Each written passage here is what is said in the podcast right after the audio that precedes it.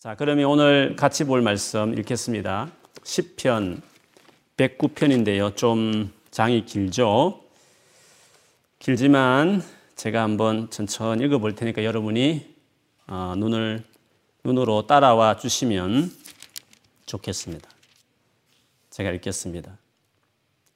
내가 찬양하는 하나님이여 잠잠하지 마옵소서.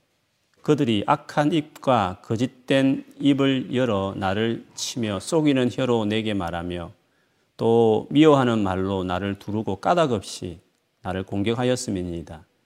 나는 사랑하나 그들은 도리어 나를 대적하니 나는 기도할 뿐이라.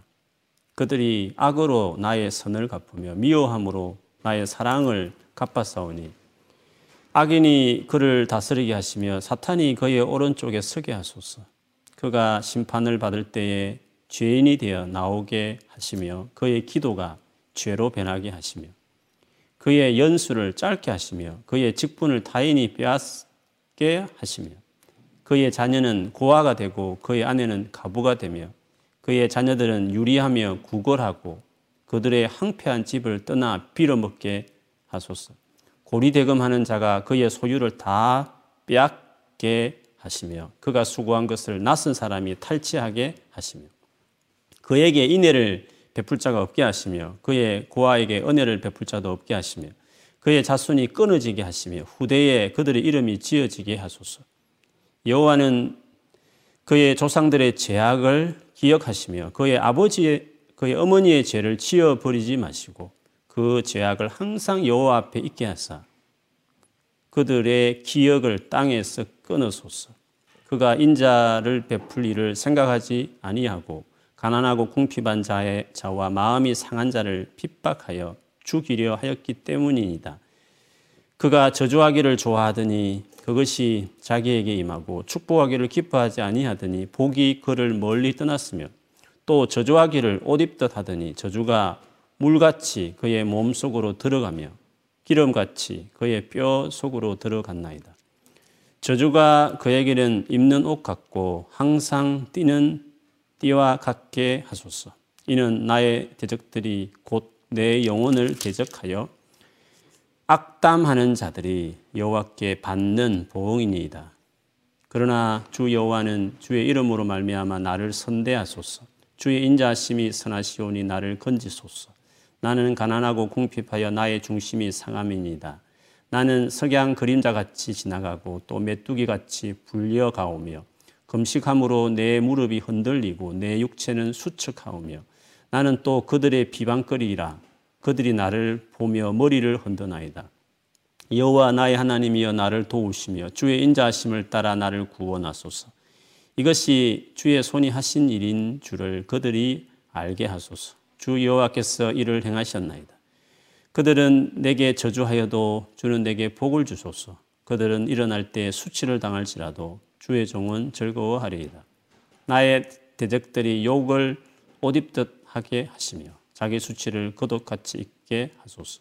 내가 입으로 여호와께 크게 감사하며 많은 사람 중에 찬송하리니 그가 궁핍한 자의 오른쪽에 서사 그의 영혼을 심판하려 하는 자들에게 구원하실 것임이 것임이로다. 아멘. 우리 한번 자기 자신을 향해서 믿음으로 자기 영혼을 축복하고 옆에 가족 있으면 가족을 향해 축복하겠습니다. 올해는 반드시 기도로 돌파할, 돌파할 것입니다. 한번더 하겠습니다. 올해는 버티지 않고 반드시 기도로 돌파할 것입니다. 오늘은 버티지 않고 반드시 기도로 돌파할 것입니다. 아멘. 그 기도를 잘 하기 위해서 정말 기도가 돌파하는 유일한 통도인데 어떻게 하면 기도를 잘 할 수 있는 것인지 그런 잘하는 기도의 특징은 무엇인지 어떻게 다른 것인지 하는 것들을 오늘 같이 좀 나누고 싶습니다. 성경에서 여러분 기도에 대해서 가장 잘 가르치는 책이 있다면 어, 그건 시편입니다. 근데 시편은 좀 아이러니하게도요. 시편도 하나님 말씀이잖아요. 그런데 시편은 하나님이 하신 말씀보다도 사람의 말이 다 기록되어 있습니다. 사람이 한 말인데 그것이 하나님의 말씀이라는 것이 시편의 좀 아이러니한 특징이죠. 근데 그 사람의 말이라는 게 대부분 우리가 하나님 앞에 드렸던 믿음의 사람이 하나님께 드렸던 그 기도가 곧 하나님의 말씀이 돼버린 그런 성경책 중에서도 좀 특징이 있는 책이기도 합니다. 그래서 기도를 배우고 싶으면 시편을 읽고 묵상하고 또 그렇게 마음을 두기 시작하면 우리는 될 것입니다. 그래서 오늘 이 시편을 보면서 기도에 대해서 우리가 좀 배우기를 원합니다. 시편이 하나님께 드려진 대부분이 기도였고 어, 그것이 또 하나님의 말씀이 되었다는 점에서 이 시편을 가장 많이 기록한 사람이 누굴까 했을 때 70편 어, 이상을 즉 150편 중에 반 가까이를 다윗이라는 유명한 왕이 어, 이 시편을 기록했습니다. 그렇게 보면 다윗은 기도의 사람이라는 것을 알 수 있습니다. 오늘 우리가 보았던 읽었던 이 시편 역시도 다윗이 어, 드렸던 기도를 기록한 시였습니다. 그래서 이 시를 보면서 과연 기도의 사람 가장 많은 시편 기도로만 이루어진 이 시편을 가장 많이 쓴 다윗은 어떻게 기도하는 사람이었는지 무엇이 기도를 잘하는 것인지 하는 것들을 오늘 보고 싶은 것이죠. 그러면서 우리의 기도를 돌아보고 우리 역시도 이런 기도의 삶으로 나아가는 그런 기회가 되었으면 좋겠습니다. 오늘 본문 1절에서 5절까지는 왜 우리가 기도해야 하는가 하는 것을 여기서 말할 수, 볼수 있습니다. 다윗이 왜 기도를 할 수밖에 없었는가? 사절에도 나는 기도할 뿐이라 하고 기도할 수밖에 없는 이유를 1절에서 5절에서 말하고 있는데 자세히 보면 이렇습니다. 특히 2절부터 보면 그들이 악한 입과 거짓된 입을 열어 나를 치며 쏘기는 혀로 내게 말하며 악하게 또 거짓되게 속이면서 다윗에게 지금 막 말하기 시작한다는 것입니다. 근거 없이 오히려 거짓말로 다윗에 대해서 이렇게 말하는 자들이 있다고 말했습니다. 3절에 보면 그 말이 아주 미움을 가진 말이라 했습니다. 둘러싸고 있다 했습니다. 까닭 없이 나를 공격하였습니다. 뭐 이유가 있으면 나를 미워하든지 나를 갈구든지 잘못된 말을 소문을 퍼뜨린지 이해해도 되겠는데 진짜 억울한 것은 아무 이유 없이 까닭 없이 이렇게 미운 말, 악한 말을 한다는 것이죠. 더 황당한 것은 4절, 5절에 보면 나는 사랑하나 그들은 도리어 나를 대적하니 나는 기도할 뿐이라. 그들이 악으로 나의 선을 갚으며 미워함으로 나의 사랑을 갚아싸우니. 오히려 본인은 더 잘해줬다는 것입니다. 선하게 했고 사랑했는데 불구하고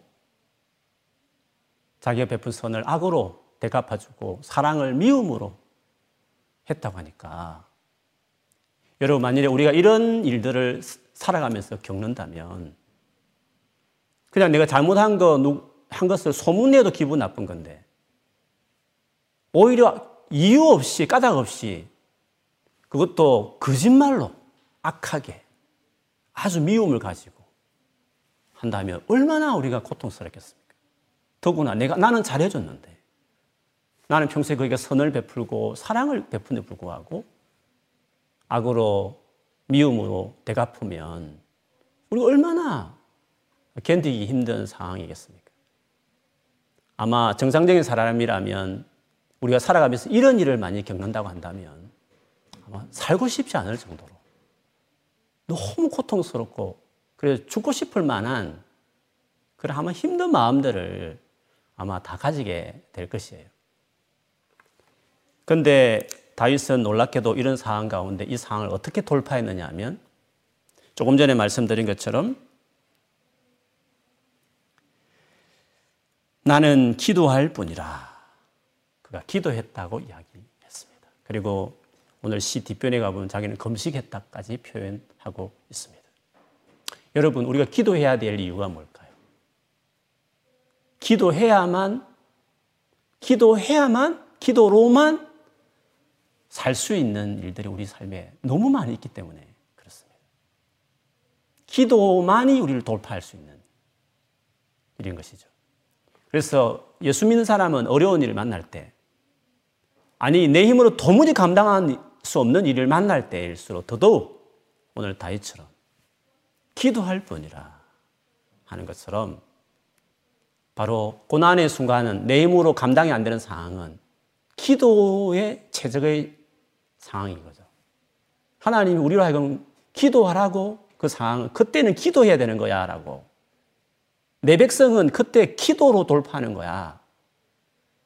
바로 그때를 위해서 네가 기도를 쓰는 거야. 평소에도 기도하지만 또 집중해야 될 일이 그때가 기도야. 라고 하나님 말씀하시는 것입니다. 기도해야 되는 이유는요, 살기 위해서 그렇습니다. 기도해야 되는 이유는 그것만이 살 수 있는 길이기 때문에 그렇습니다. 세상에서 능력 있는 사람은 어떤 사람입니까? 어렵고 힘든 일인데 불구하고 극복해내고 그걸 승리했을 때 우리는 보통 능력 있는 사람이라고 말하지 않습니까? 그런데 사람의 힘으로도 도무지 감당이 안 되는 그런데 그거를 극복하는 방법이 기도지 않습니까? 그렇게 보면 세상에서 누가 능력 있는 사람이 되느냐 할 때 기도하는 사람인 것이죠.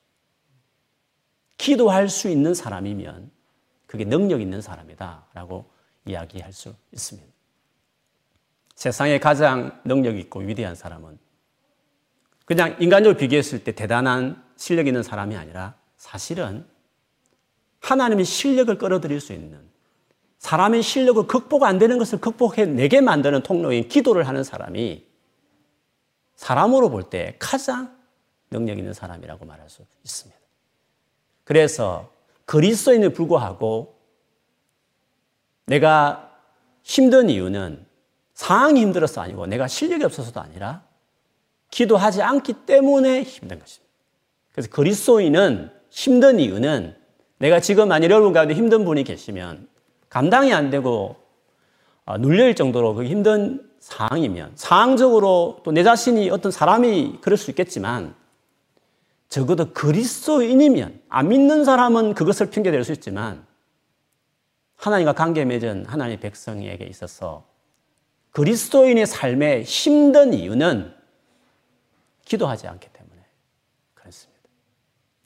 그래서 역시 하나님의 사람은 너무도 감당 안 되는, 너무 억울한, 딱 살기 싫을 만큼 원통한 그때 다윗이 했던 태도는 기도할 뿐이라. 역시 그는 능력 있는 사람이었어. 인간적으로도 위대했지만 그러나 그가 더 위대할 수 있었던 것은 그 어떤 사람보다도 기도의 책임 10편의 절반을 기록할 정도의 그는 정말 기도의 사람이었기 때문에 그는 위대한 사람이다 이렇게 말할 수 있습니다. 그래서 예수 믿는 저와 여러분 분명해야 됩니다. 내가 힘든 이유는 지금 힘들게 다가오는 이유는 현재 내 삶 안에 기도가 제대로 작동하지 않는 것입니다. 내 삶에 지금 기도가 하고 있는데 뭔가 제대로 제대로 기, 도하지 않고 있기 때문에 내 삶이 힘겹게 다가오는 것입니다. 그 기도를 진짜 잘해야 되겠다. 그것을 오늘 보면서 더 가졌으면 좋겠습니다. 여러분, 기도의 사람이 되기 위해서는 어떻게 해야 되는가? 한 세 번 정도 지난 수요 설교 통해서 원칙들을 좀 나누기도 했습니다. 기억하시는지 모르겠습니다. 원래 우리는 기도하는 사람으로 지어졌다. 기도할 때 나다워지는 것이다. 기도할 때 인간다워지는 것이다. 네, 그런 아주 근원적인 기도는 우리의 원래 본능이다. 이거를 나누었습니다. 기도를 정말 잘하기 위해서는 관계를 생각해야 된다. 1차적으로 하나님과의 관계, 그리고 사람과의 관계. 그러니까 그게 제일 중요한 파운데이션이다. 그것이 안 된 가운데서 요란하게 뭔가 하는 것이 되는 게 아니라 그게 중요하다. 이런 가장 기본적인 기도의 원리를 어, 좀 나누었었습니다. 근데 오늘은 좀 그와 좀 다르게 기도의 실제에 대해서 좀 나누고 싶습니다. 실제로 기도할 때 뭐가 중요하냐 하는 것이죠. 여러분, 이 이론과 실제라는 것은 좀 다릅니다. 운전 면허를 따기 위해서 공부를 해도요, 이론을 공부할 때와 실제 도로가에서 운전을 할 때는 중요한 게 더 다른 겁니다. 이론을 공부하면 뭐 교통법이라든지 뭐 이런 규칙들이지 않습니까? 그거를 중요하게 공부를 하겠죠? 그러나 실제 운전을 하기 위해서 운전대를 딱 잡았을 때는 핸들을 어떻게 돌리며 또 어떻게 브레이크와 엑셀레이터 밟아야 이런 것들을 그걸 기본적으로 아는 게 제일 중요한 거잖아요. 그래서 기도에 있어서도요. 이론적인 원리에 있어서 중요한 부분이 있는 반면에 실제로 기도를 딱 들어갈 때 실제에 있어서 중요하게 여기는 아주 기본적이지만 중요한 부분이 있는 것이죠. 지난 세 번은 뭐 이론과 관련된 기도의 제일 중요한 어떤 프린스플, 원리에 대해서 좀 나누었다면 오늘은 실제로 딱 운전대에 섰을 때 운전을 진짜 하려고 하는 그 자리에 때 중요한 뭔가가 있듯이 기도를 실제로 할 때 중요한 것이 뭔가 그거를 오늘 보고 싶은 것입니다.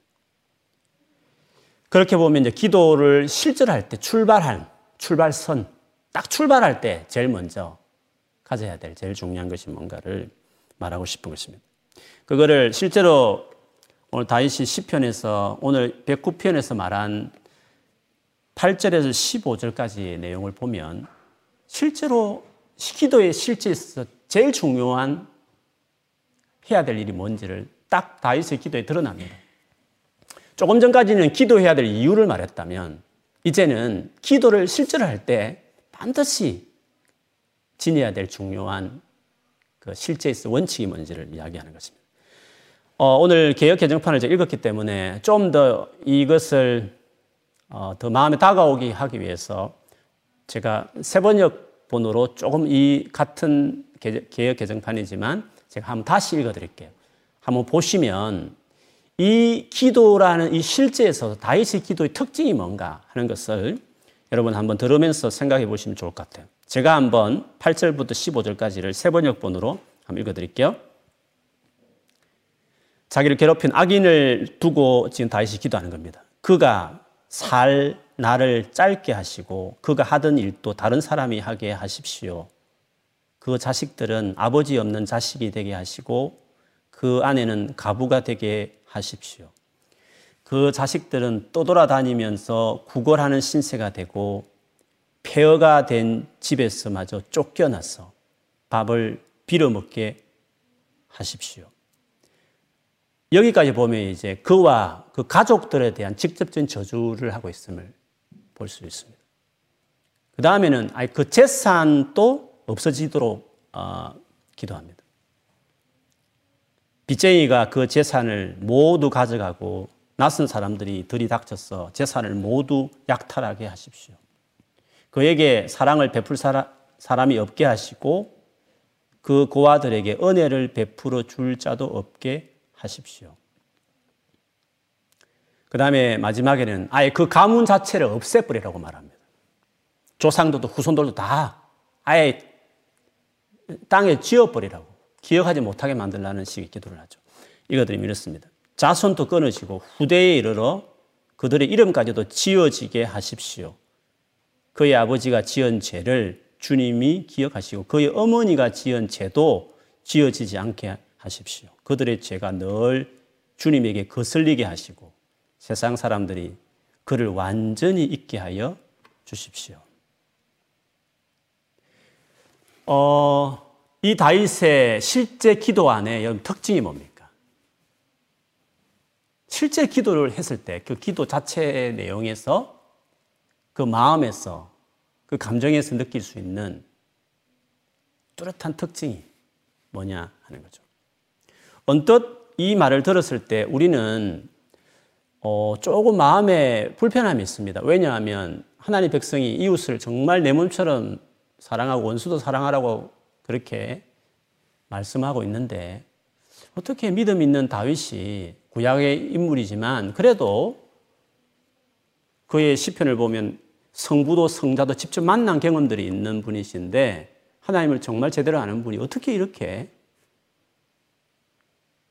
완전히 가부도 되고 고아도 되고 재산 다 망아버리고 완전히 모조리 집안을 완전히 없애버리라고 말하는 이런 기도를 어떻게 할 수 있을까? 이게 과연 하나님의 뜻에 맞는 기도인가? 이런 생각들을 딱 보면 처음에 가질 수 있습니다. 믿음 좋은 다윗의 기도라고 믿기지 않을 만큼 그의 드린 기도가 정말 잘 된 기도인가? 라고 생각할 만큼 우아한 기도 내용인 것을 우리가 볼 수 있습니다. 그런데 이 기도는 잘된 기도입니다. 왜 잘된 기도냐면 이것이 기도이기 때문에 잘된 것입니다. 만일에 실제로 이렇게 말을 했다면, 실제 이렇게 행동했다면, 그는 끔찍한 죄악이었을 것입니다. 그러나 기도이기 때문에 잘된 것입니다. 왜 여러분 이런 식의 기도가 잘 된 기도라고 말할까? 기도로 볼 때 잘 됐다고 말한 이유가 뭘까요? 지금 다윗이 이 시를 쓸 때도 그는 믿음의 사람이었습니다. 그런데 막상 우리가 서두에 본 것처럼 너무 말할 수 없는 큰 상처를 입히는 진짜 잘해준 사람에게 이렇게까지 근데 오늘 이 시편을 보면 가룟 유다에 관련된 구절을 인용하기도 하거든요. 그만큼 배신을 하는 자기 생애 진짜 고통스러운 너무 심한 상처를 받으면 구황장애도 있고 우울증에 걸려서 자살까지도 하는 연예인들도 많이 있잖아요. 너무 억울하니까. 근데 이런 것은 믿음이 있든지 없든지 사람은 너무 자연스러운 겁니다. 이런, 이런 감정들이. 오늘 다윗이 말한 이런 감정들이 있지 않습니까? 그런데 어떻게 이것이 자연스러운데 이런 상황을 만나면 이런 상처를 주는 일을 만나면 이렇게 믿고 화나고 너무 죽이고 싶을 만큼 울분이 차는 것이 사람에게 당연한 것인데 왜 하나님은 그걸 아심에도 불구하고 이게 정상적인 우리의 마음일 텐데 어떻게 하나님은 그런 우리를 향해서 원수를 사랑하고 너를 미워하는 사람이 축복하라고 그렇게 예수님이 말씀하셨을까요? 그 이유는 그 이유는 우리는 이렇게 사랑할 수 없는 이게 미워하는 것이 정상적인 사람이죠. 이걸 누구, 누구 보다 하나님이 잘 아신단 말이죠. 아심에도 불구하고 사랑하라고 말씀하신 이유는 뭘까요? 그거는 하나님이 하겠다는 것입니다. 하나님이 그렇게 할 수 있도록 바꾸겠다라는 것을 전제하고 그 말씀을 하시는 겁니다. 미워하는 것 정상인데 도무지 할 수 없는 사랑을 하라고 말씀하시는 것은 그 중간의 갭을 하나님께서 해결하겠다는 것을 염두에 두고 그렇게 말씀하신 것이었습니다. 그럼 그 갭을 어떻게 줄입니까? 어떻게 하나님이 그렇게 도무지 이렇게 기도하는 심정이 정상적인 심정인데 이런 사람을 정말 원수를 사랑하는 사람까지 바꾸는 이 갭을 메꾸는 일을 하나님이 어떻게 하시냐는 거죠. 이런 기도를 통해서 하는 것입니다. 이런 기도를 들어, 이런 기도를 드릴 줄 알아야 그 갭이 메꾸어지는 겁니다. 주님은 이런 기도를 할 때에 그를 도우사 사울 같은 자기 부인까지 남의 남자에게 시집 보내버릴 정도로 사울을 용서할 정도로 사람으로 다윗이 바뀌지 않습니까? 그러면 그렇기 때문에 이 갭을 메꾸는 것이 기도인데 갭을 메꾸는 기도는 이런 식으로 들어야 하는 것입니다. 이런 식으로 들어야 갭이 메꾸어지는 겁니다. 이런 기도를 드리지 않으면 기도가 안 메꾸어지는 것입니다. 기도하면서 변화를 경험하지 못하는 가장 큰 이유는 이런 식으로 기도를 하지 않는 것입니다. 그러면 다윗이 보여준 기도의 오늘 특징이 뭐였습니까? 솔직한 거예요. 자기 안에 있는 그 마음을 그대로 숨기지 않고 행동이었으면 범죄지만 죄악이지만 하나님 앞에 나를 정말 도와줄 수 있는 하나님 앞에 스스로 안 되는 이 상황이기 때문에 그거를 아랬다는 것입니다. 솔직하게 숨기지 않고 있는 그대로 아랬던 기도였다는 것입니다. 그게 잘한 기도라는 거죠. 그래서 기도의 실제에 딱 들어갔을 때 제일 중요한 게 뭔지 아십니까? 솔직하게 숨기지 않고 내 마음에 있는 생각, 감정, 느낌을 그대로 어, 이야기하는 것입니다. 이게 기도의 실제에서 제일 중요한 겁니다. 그래서 기도를 잘 못하고 기도가 잘 안 되는 가장 큰 이유는 하나님 앞에 솔직하지 않는 것입니다. 여러분 개인적으로 기도를 안 될 때요. 한번 딱 보면 이게 많은 이유 중에 차지해요. 하나님 앞에 솔 직하게 지금 안 나가는 겁니다. 마음에 딱 갇혀, 닫혀 있거나 뭔가 솔직하게 마음을 열고 주님 앞에 말씀드리거나 나아가지 않기 때문에 그 상태에서는 기도가 안 됩니다. 기도해야 될 상황인데 기도가 안 된다는 거죠. 그 이유는 솔직하게 기도하는 법을 모르는 겁니다. 그리고 솔직하게 기도할 만큼 하나님과 관계성이 안 돼 있기 때문에 힘들고 어렵기 때문에 기도는 해야 되겠는데 막상 기도하겠다 머리 숙이고 주님 앞에 기도를 하면 기도가 안 되는 겁니다. 솔직하게 주님 앞에 아래는 이것이 안 돼 있기 때문에 그런 것입니다. 잘못을 했으면 솔직하게 잘못했다고 하는 것이 회개의 기본입니다. 힘들고 어려워서 치료받겠다고 왔으면 정신적인 병이든지 육체적인 병이든지 간에 증상을 그대로 말을 해야 그게 기본적으로 필요한 것입니다. 하나님 앞에서 이 문제를 해결하겠다고 한다면 내 안에 있는 마음을 정돈할 필요 없이 정돈되어 있지 않은 그냥 있는 그 마음 그대로 이 정도까지 오늘 말씀이 이 정도까지 그 집안을 완전히 다 죽여버리고 망해버리게 고아되게 하고 아예 고아해도 아무도 주지 못하게 완전히 그냥 이 집안을 말아 죽여버렸으면 좋겠다고 말하는 이 말할 수 없는 이 울분들을 하나님 앞에 이렇게 말하는 이유는 하나님을 그만큼 신뢰하기 때문에, 믿기 때문에 어떻게 좀 해달라는 강한 신뢰의 표현으로 거기서 솔직한 기도가 나오는 것입니다. 성도들 가운데 이렇게 기도하면 안 되는 줄 아는 사람들이 많습니다. 오늘 이렇게 무시무시한 저주를 퍼붓는 기도를 다름 아닌 믿음 좋은 다윗이 했다는 것을 여러분 기억해야 됩니다. 그리고 가장 기도의 사람이 이렇게 기도했다는 것입니다. 그래서 우리는 이걸 배워야 합니다. 그대로 주님 앞에 아, 고백할 줄 아는, 기도할 줄 아는 사람이 돼. 이게 기도의 실체에서 제일 중요합니다. 그래서 기도의 실체에서 가장 중요한 기본적인 스텝은요, 솔직함입니다. 그래서 기도가 안 되는 많은 이유 중에 솔직하게 하는 것들이 잘 안 돼서 그런 겁니다. 그래서 여러분 한번 그것을 염두에 두시고 한번 기도 하실 때 여러분 한번 해보시면 좋겠습니다. 어떻게 해야 그러면 하나님께 솔직하게 숨기지 않고 마음에 있는 그대로를 기도하는 사람이 될 수 있을까? 좀 더 구체적으로 들어가 보면 제일 쉬운 방법은 감정을 따라 기도하는 것입니다. 시작은 그렇게 뭐 감정에 휘말리는 건 좋지 않지만 시작점을 봤을 때는 감정을 왜 감정은 솔직한 거거든요. 그래서 내가 딱 기도하고 했을 때 머리로 알고 있는 정답 정답적인 어떤 기도 제목 있잖아요. 주님이 기뻐할 만한 뭐 내가 보기에 꼭 이루어졌으면 좋겠다는 생각들 있지 않습니까? 감정은 가 있지 않는데 그런 거 있지 않습니까? 그거 놓고 기도하면 그게 안 되는 겁니다. 물론 때로는 어지를 들이고 뭐 마음을 들여서 씨름하듯이 해야 될때 있지만 그러나 기도를 정말 솔직하게 하기 위해서 우리가 존중해 기도의 자리에 있어서는 감정이 중요합니다.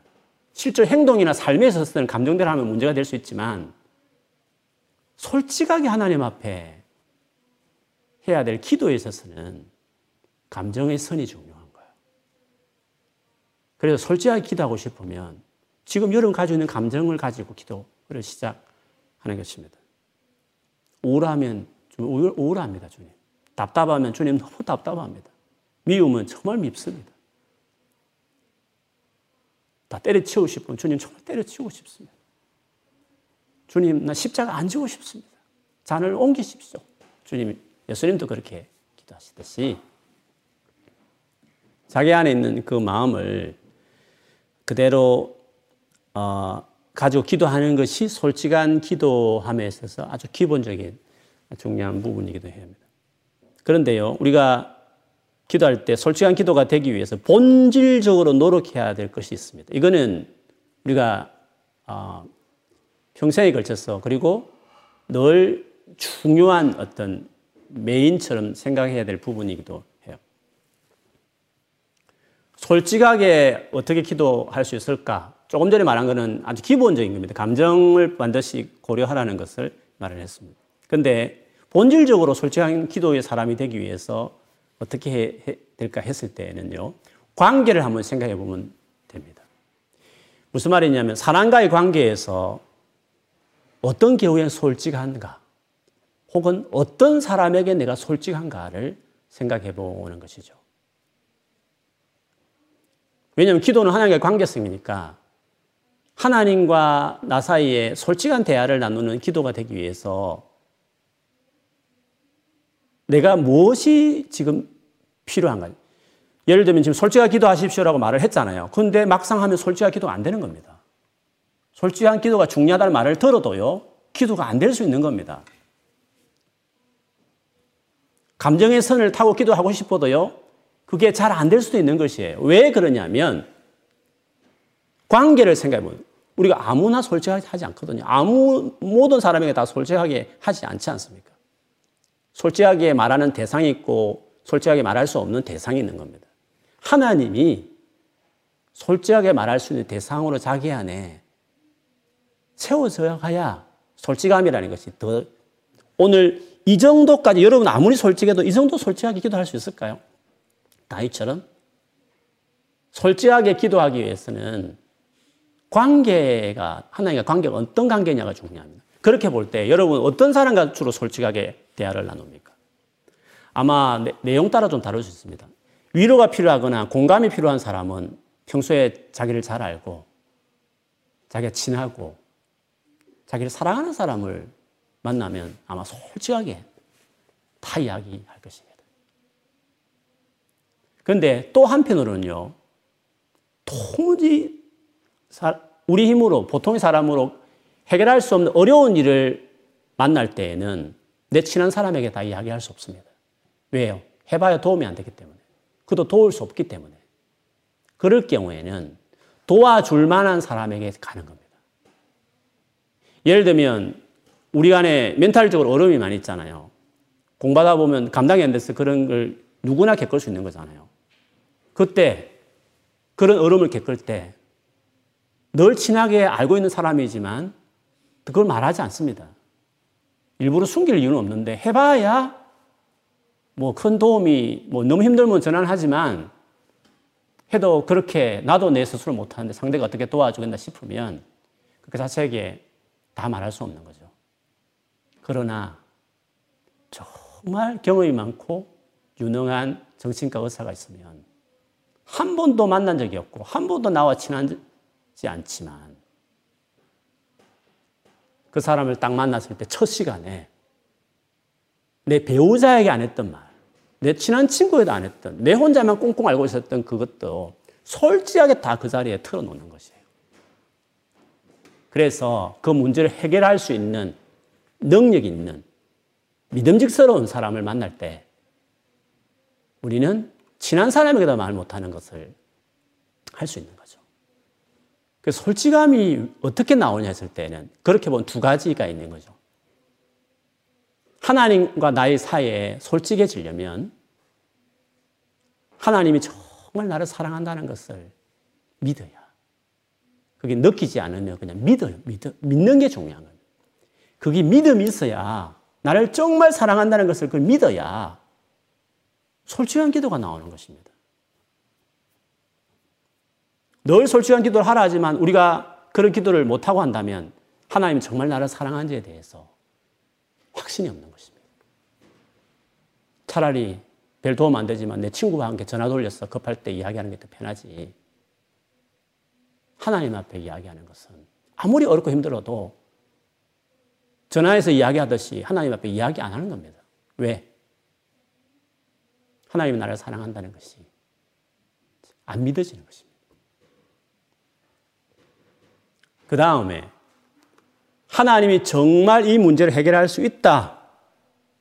하나님 정말 그런 능력 있는 분이다. 그걸 믿어야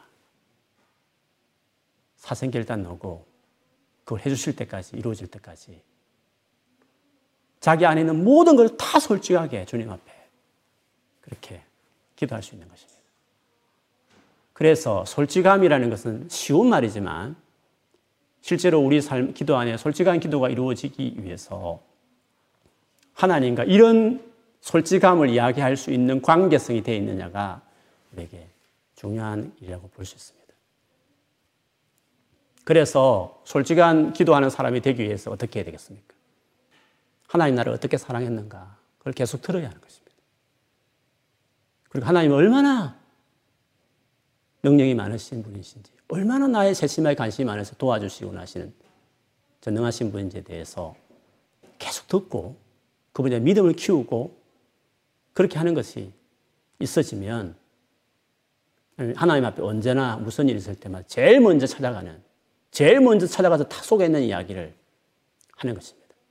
오래 전이었는데, 오래된 이야기에서 어떤 분의 간증을 제가 들은 적이 있는데, 그분이 하나님을 제대로 만나고 난 이후에 사람을 그렇게 찾지 않는다, 이렇게. 사람을 찾지 않는 것은 뭐 고립되고 혼자 있다는 말이 아니라, 굳이 그 사람에게 뭐 이야기할 필요가 있나요? 기도하면 다 해결되는 것인데, 사람은 언제 친하게 지내고 만나고 교제하지만, 하나님과 교제 안에서 충분한 겁니다. 자기 삶의 이슈들을 그냥 하나님 관계에서 다 해결되는 겁니다. 사실은 기도가 그것을 위해서 있는 겁니다. 우리에게서 기도는 그 정도 비중이 있어야 되는 것입니다. 어떻습니까, 여러분은? 여러분은 기도가 그 정도 여러분 삶의 비중이 있으십니까? 진짜 힘들고 어려운 일 있을 때 굳이 나를 알아주는 사람 없고 전화 돌릴 사람이 별로 없고 이 힘든 일을 뭐 나눌 사람이 딱히 없더라도 기도하면 되지. 또 실제로 기도하면 되는 그 정도로 자기 삶의 기도가 세틀이 되어 있어야 되는 것입니다. 기도면 된다. 기도하면 다 내 삶을 매니지해 간다는 기도 속에 하나님께서 나를 이렇게 해주신다는 그게 돼야 하는 것이죠. 그래서 여러분 다윗은 정말 하나님과의 관계성이 그런 관계였는가 한번 볼까요? 오늘 뒷부분에 가면 이렇게 솔직한 기도를 드리는 사람의 특징이 그대로 나오는 거죠. 21절에서 31절까지인데 이것도 역시 세번역본으로 제가 한번 읽어드릴게요.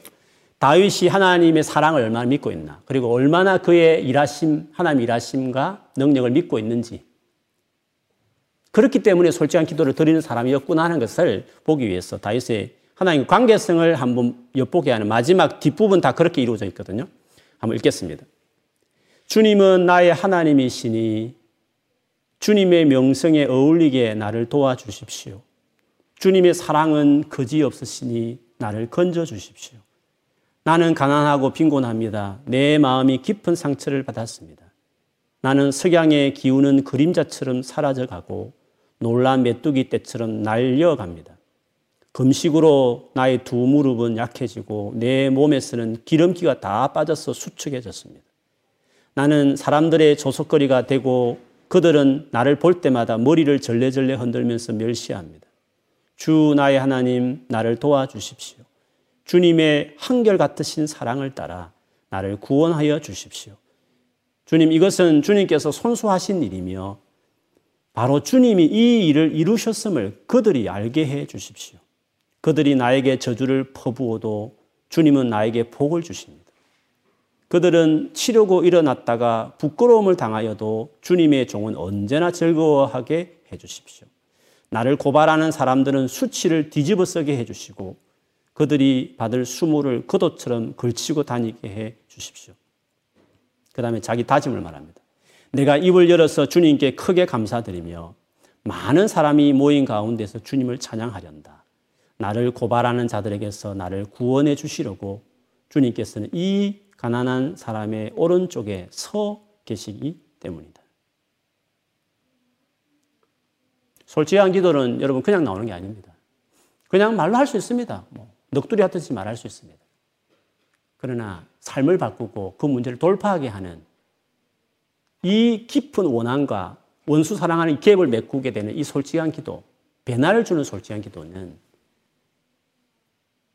십자가 지지 않겠다고 몸부림치는 예수님이 겟세마네 동산에서 결국에는 그 세 번의 기도를 통해서 일어나 가자라고 담대히 나서게 하는 이 변화를 주는 그 나오는 그 솔직한 기도는 하나님과 이 같은 사랑에 대한 확신, 그리고 하나님이 반드시 일하실 것이라는 그분의 신실한 그 능력에 대한 확신들이 있는 사람이 하는 솔직한 기도 속에 이런 일들이 있는 것입니다.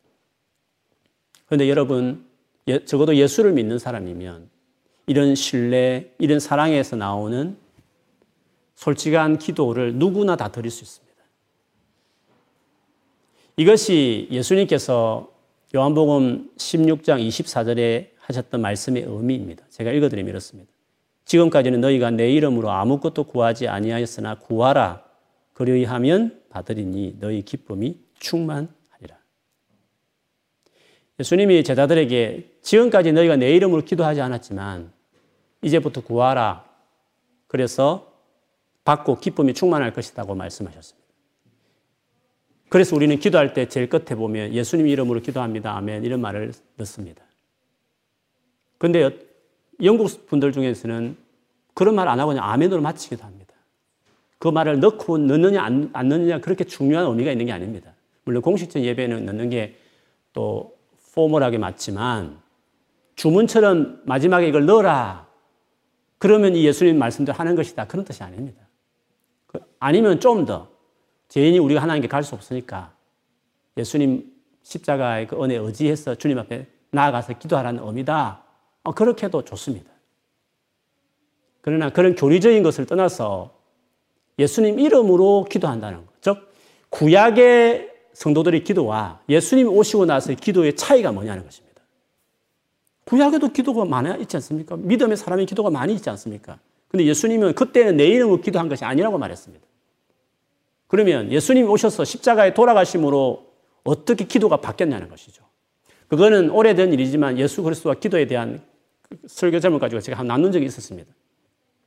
내 이름으로 예수님 이름으로 기도한다는 의미가 뭐냐는 것이죠. 예수님이 오시고 나서 십자가에 돌아가심으로 기도가 어떻게 바뀌었냐는 것이죠. 가장 큰 변화가 뭡니까? 기도의 가장 큰 변화는 하나님을 아빠라 부르는 기도가 됐다는 것입니다. 주기도문부터 하늘에 계신 우리 아버지.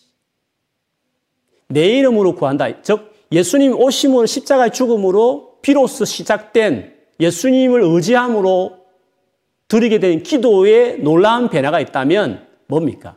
예수님 이름 기도합니다. 그 문장을 한 넣는 겁니까? 예수님을 그냥 의지하면서 기도하는 그것이 맞지만 그 예수님을 의지해서 기도가 어떻게 달라지냐는 것입니다. 하나님을 아빠라 부를 수 있을 만큼 그 정도로 우리는 하나님의 사랑을 알게 되었고 그 정도로 사랑하는 자녀를 위해서 생명까지 바쳐가면서 나를 구원해 주겠다는 그 하나님의 그 놀라운 사랑, 그 놀라운 관심, 그 놀라운 하나님의 그 능력을 예수를 통해서 하게 되었으니까 그런 하나님으로 드디어 우리가 알게 되었으니까 그 예수님 이후에 드리는 기도는 다른 겁니다. 어떤 기도입니까? 하나님을 아빠라 부르는 기도가 바뀐 겁니다. 종으로서의 기도가 아니라 이런 아들로서 하나님 앞에 드리는 기도가 된 겁니다. 어떤 기도? 솔직한 기도를 드리게 됐다 이 말입니다. 사랑하는 사람이 가능한 솔직한 솔직함. 나를 정말 도와주기를 원하는 자기 목숨을 바쳐서라도 나를 도와주겠다고 하는 실력 있는 분이 그렇게 한다는 것을 확인하게 될 때 비로소 그 사람 앞에 갔을 때 할 수 있는 것이 솔직함인데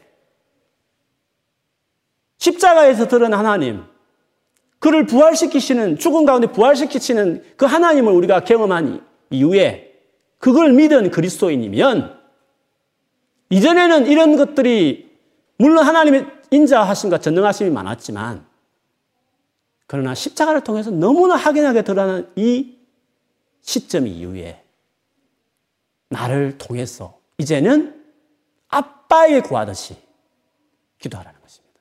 그것이 예수님 오신 이후로 기도가 바뀐 혁명과 같은 것입니다.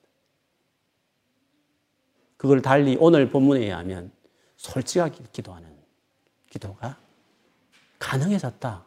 예수를 믿는 사람이면 당연히 그렇게 기도할 수 있는 사람이다. 그렇게 기도해야 된다라는 것을 우리에게 이야기해 주는 것입니다. 그러므로 복음에 충실하면 됩니다. 예수 그리스도 십자가를 깊이 묵상하면 되는 것입니다. 예수를 알면 알수록 십자가에 나타난 주의 사랑을 계속 보면 볼수록 우리의 기도는 솔직한 기도. 저렇게 나를 사랑하는 분 앞에, 저렇게 나를 위하는 분 앞에, 내 사랑하는 배우자에게도, 내 사랑하는 부모님에게도, 내 사랑하는 가장 친한 친구에도 보다 더한 솔직함으로 기도할 수 있는 사람이 되는 것입니다. 그래서 여러분이 예수를 믿는 분이면 우리 이 기도를 드릴 수 있는 것입니다. 그리고 이런 기도를 드려야 하는 것입니다. 주님은 이런 기도를 듣기를 원하시는 것입니다. 그리고 이런 기도를 드릴 줄 알아야 그리스도인다운 삶으로 주님이 갭을 메꾸시고 우리를 도와주시는 것입니다. 그래서 주님을 알아가는 일에 힘쓰는 거 너무 중요합니다. 복음의 의미가 뭔지를 깊이 알아가는 것은 우리에게 너무너무 중요합니다.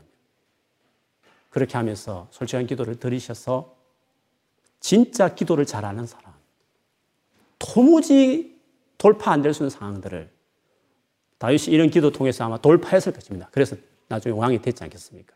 그처럼 이런 기도에 우리의 기도의 차원이 이렇게 돼야 되는 것입니다. 예수를 믿는 우리는 다 그렇게 될 수 있는 것입니다. 오늘 이 저녁에도요, 이 원리들을 생각하시면서 하나님 앞에 솔직한 기도를 시작하는, 그리고 여러분 기도 생활에 이런 식으로 기도가 계속 자라서 기도로 모든 상을 돌파해내는 그런 여러분 기도의 사람들이 다 되시기를 주의 이름으로 축원합니다. 아멘.